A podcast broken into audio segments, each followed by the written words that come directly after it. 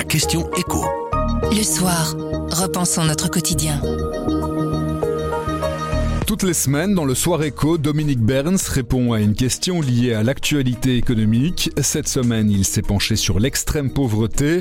Des statistiques montrent que la grande précarité a diminué ces dernières années, mais grâce à qui Faut-il y voir les effets de la mondialisation?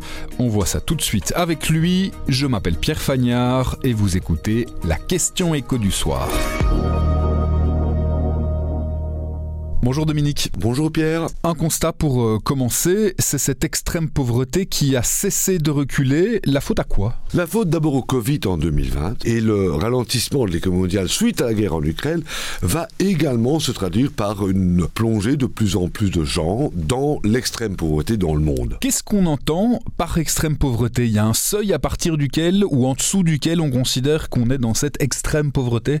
Oui, la Banque mondiale retient un pouvoir d'achat de 2,15$ par jour. Attention, 2,15$, ça veut dire disposer dans un pays donné d'un pouvoir d'achat permettant d'acheter la même chose que 2,15$ aux États-Unis. C'est ce qu'on appelle le dollar international. Très concrètement, ça ne veut pas dire que c'est ça qu'on a 2,15$ en poche ou qu'on a l'équivalent en euros pour nous prendre ici, 2,15$. Non, non, non, non. On a bien, non pas deux billets d'un dollar et 15 cents en monnaie, on a un pouvoir d'achat permettant d'acheter dans n'importe quel pays ce que l'on peut acheter aux États-Unis avec 2,15$. La barre est donc placée extrêmement basse. On parle bien d'extrême pauvreté. Ça n'a rien à voir avec même un niveau de vie à moitié décent. Dans la question éco de la semaine, vous reprenez d'autres valeurs, d'autres seuils. Il y a ce seuil de 2,15$. Il y en a d'autres. Oui, parce que ce que je veux montrer, c'est que contrairement à ce qu'on a dit, la mondialisation n'a pas véritablement permis de faire reculer la pauvreté dans le monde, n'a pas véritablement permis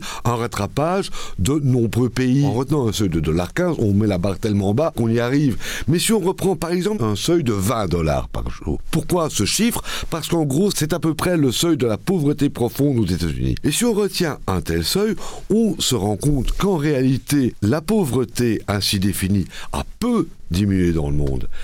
Et donc que, contrairement à ce qu'on a pu croire, la mondialisation n'a pas tiré des millions de personnes hors de la pauvreté. Oui, c'est cette euh, idée reçue que, théorie du ruissellement, la mondialisation profite à tout le monde. Bah là, avec ces chiffres de l'extrême pauvreté, on se rend compte que non, ce ruissellement, il est tout à fait inégal. Oui, on se rend compte que même si l'économie mondiale a doublé de taille, si vous voulez doubler de volume en 30 ans, eh bien, les fruits de la croissance ont été, pour l'essentiel, gonfler les poches des gens qui étaient déjà riches. Chez nous, les multinationales qui contrôlent l'échelle mondiale de valeur et donc leurs actionnaires, et dans les pays pauvres, les élites locales. Mais enfin, on se rend compte qu'en réalité, la croissance a été très mal, très très mal partagée. Et le deuxième constat qui est important, c'est qu'en réalité, il y a des pays, il y a un pays où un pourcentage important de la population, non négligeable de la population, a vu sa situation s'améliorer. Est sorti de cette pauvreté. Est sorti de la pauvreté c'est la Chine. Or, c'est justement le pays à qui on reproche aujourd'hui de ne pas jouer selon les bonnes règles du jeu,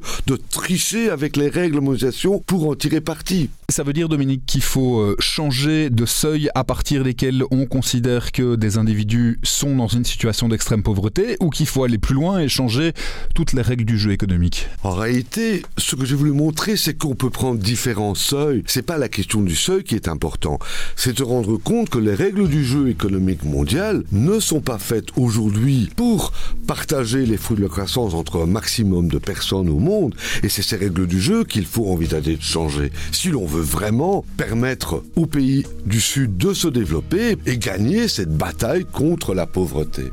Merci beaucoup Dominique. Merci Pierre. La question écho du soir, ce sont des clés pour répondre à une question de l'actualité économique, tous les mardis sur notre site, notre application et votre plateforme de podcast préférée. À mardi.